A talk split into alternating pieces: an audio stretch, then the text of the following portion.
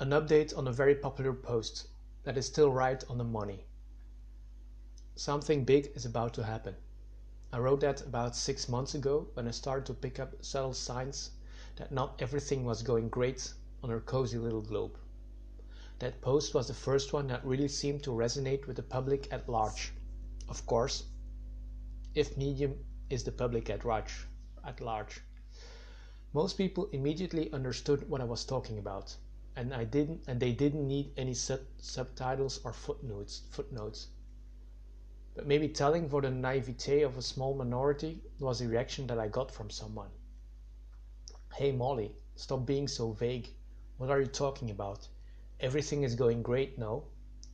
Well, I guess some people would sleep right through the beer putsch, beer hall putsch and wake up wondering where their liberties went. My goal was to update that post today, but after rereading it, I was surprised by how dead on the money I was back then. In fact, I'm, I'm about to double down. The globe is heating up. You could ignore the rumble six months ago, I guess.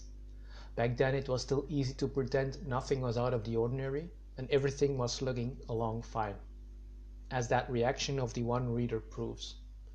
But now there's no denying anymore that things are heating up. And no, it doesn't matter in what corner of the globe, if that expression is even right, you live. Turmoil is going to be everywhere. But you know what? Let let's not talk about doom and gloom, and let's not give up without a fight. Too many people are doing that already. If you want to stand out, you have to talk about solutions as well, because times of great volatility are just as well times of great opportunities. Not enough people understand that. The only winning move. One solution is choosing love.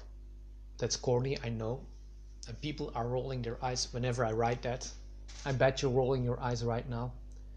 But it's definitely true. The world is turning from a game based on cooperation into a game based on competition as we speak. Hey, but Molly, what's the problem with a game based on competition? Well, dear reader, that's a race to the bottom. The bottom in this particular case being a global nuclear war.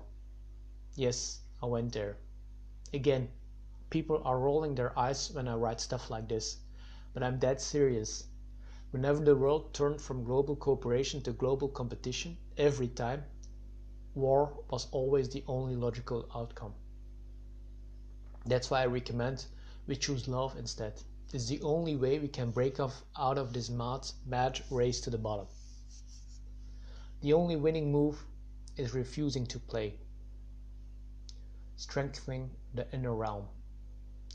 Love will prevail in the end. Yes, I know that you're thinking right now, hey Molly, awesome that love will win in the end, but what do I do now? How do I protect my wealth in order that my loved ones can survive? Great question.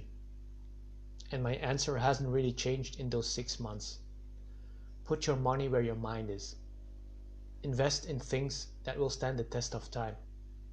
I'm talking about investing in your mental, physical, and spiritual health, growing your skill set, or building through true connections with your, within your tribe.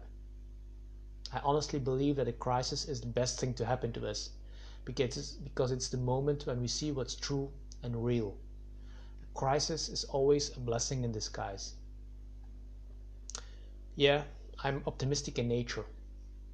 And some of my close friends even think I'm too optimistic.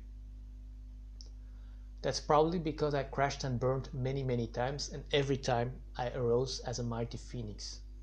It's like the French would say, plus est en vous.